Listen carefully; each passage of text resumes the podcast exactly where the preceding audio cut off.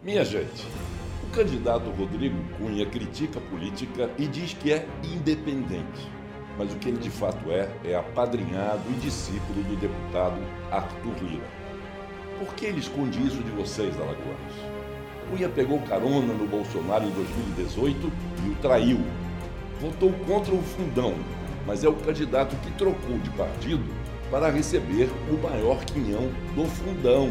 Isso mesmo é o candidato que mais recebeu recursos do fundão para a campanha eleitoral. Ou seja, Rodrigo Cunha é um biguzeiro e uma esteira de contradições. O senador diz que muito fez em Brasília, mas se dedicou a.